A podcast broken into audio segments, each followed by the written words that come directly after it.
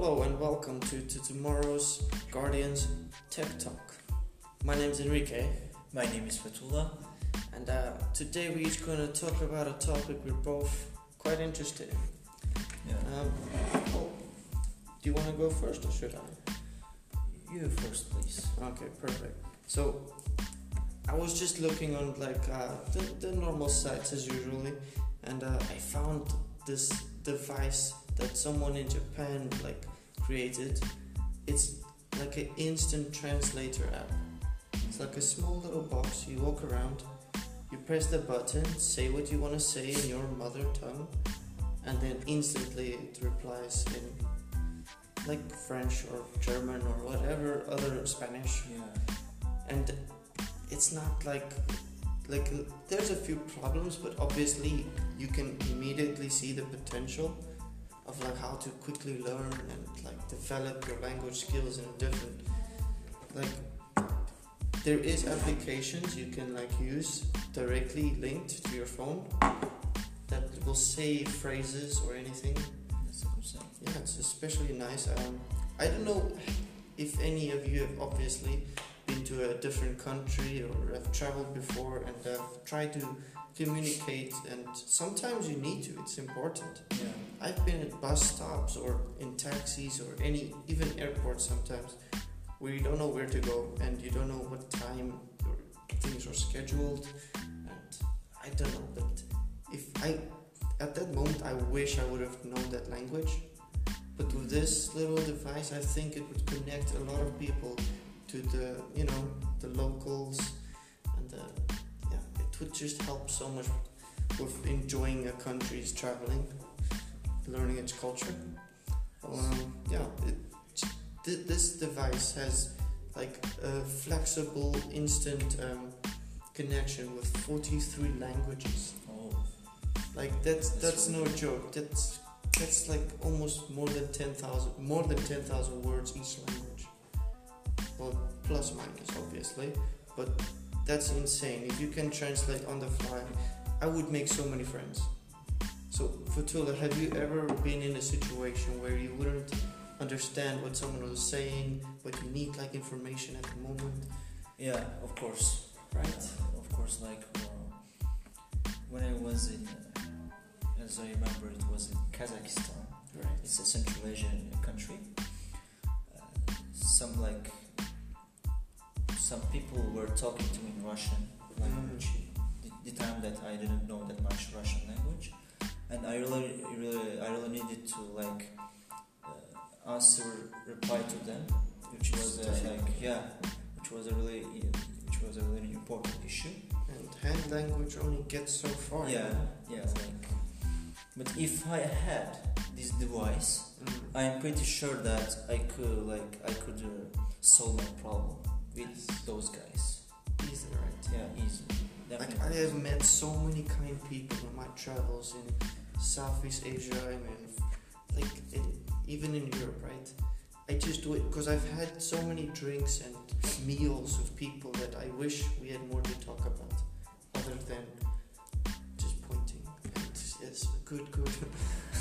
Okay, like Mr. Enrique, what do you say? What would be the what would be the side effects of this device?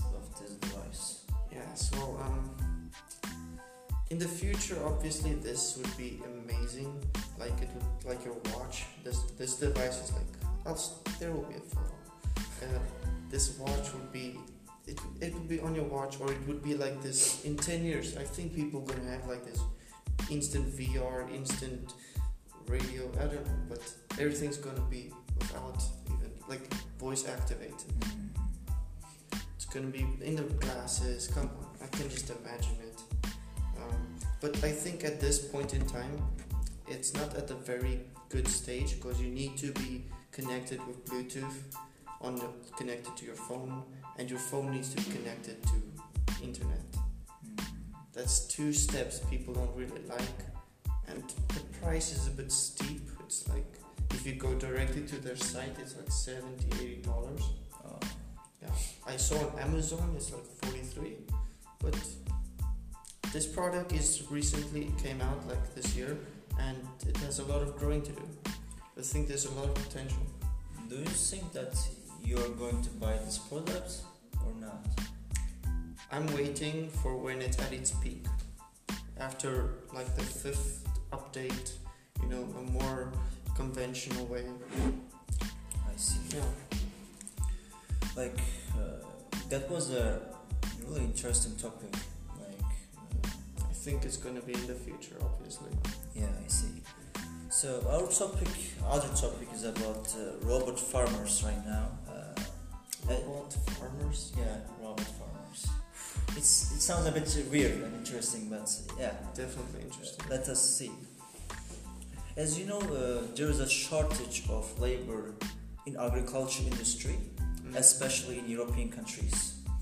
That hits and affects the prices badly uh, in terms of vegetables and fruits, which has a s- significant part of human lives. So, uh, some countries like Britain uh, decided to solve this problem and started investing in robot farmers. Awesome. A startup based at Plymouth University in the UK uh, unveiled the world's first raspberry picking robot that can pick about like approximately 25,000 berries a day, which is 10,000 more than a human during an 8-hour shift. That's insane. Yeah, it's 10,000 more than uh, a human. Ten thousand more than human? Yeah. So three or four. No, t- way more. Like, uh, it's a, for me, in terms of the technology, it's a really good uh, innovation. I mean, like, it's re- it will really uh, ease the lives of humans in terms of collecting, picking, harvesting. Indefinitely. Uh, And but a lot of profit to be made as well for the company. Yeah, yeah, that's the other thing. Okay, Mr. Enrique, according to you, what would be the good and bad effects of this project? Well, let me start with the good. Obviously, um, this is obviously a massive leap forward into immigra- uh, immigrating like technology, taking over, helping us uh, through the years. Because you know, first, yeah, cars, sure, communicating, phones, yeah.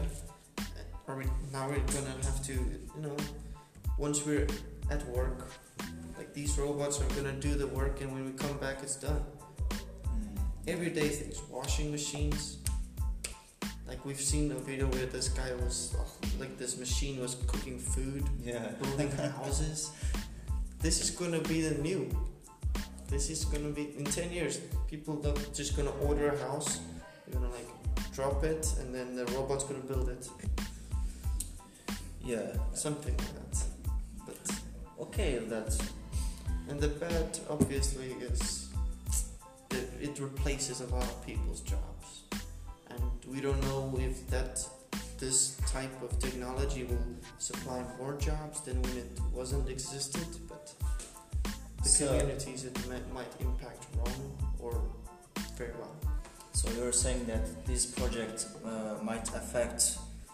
unemployment in a bad way.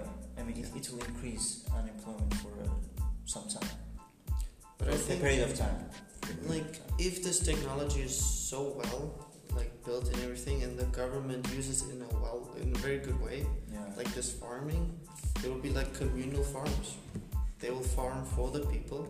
This house building robots, you know, will build houses for the poor, and uh, so just make it well orchestrated together. Or it will go the wrong way, and the community will battle against it. I see. Like, It all hangs on a small rope, in my opinion. in my what opinion, about you? like it's a really good project definitely, Definitely. Uh,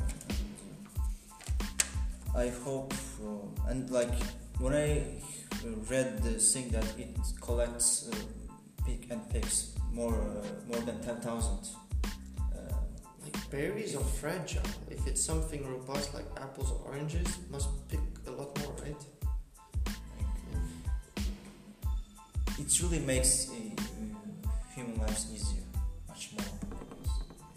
Yeah, there will be a huge leap in the next years coming because man, industries are gonna rise. People gonna have more fresh produce. Man, I love that topic. Um, I guess we can talk about it all day, but um, I think that's it for now, right? yeah. Yeah. Uh, well, hope you enjoyed uh, tomorrow's Guardians Tech Talk. Um, my name is Enrique. My name is Fatullah. Have a nice day. See you.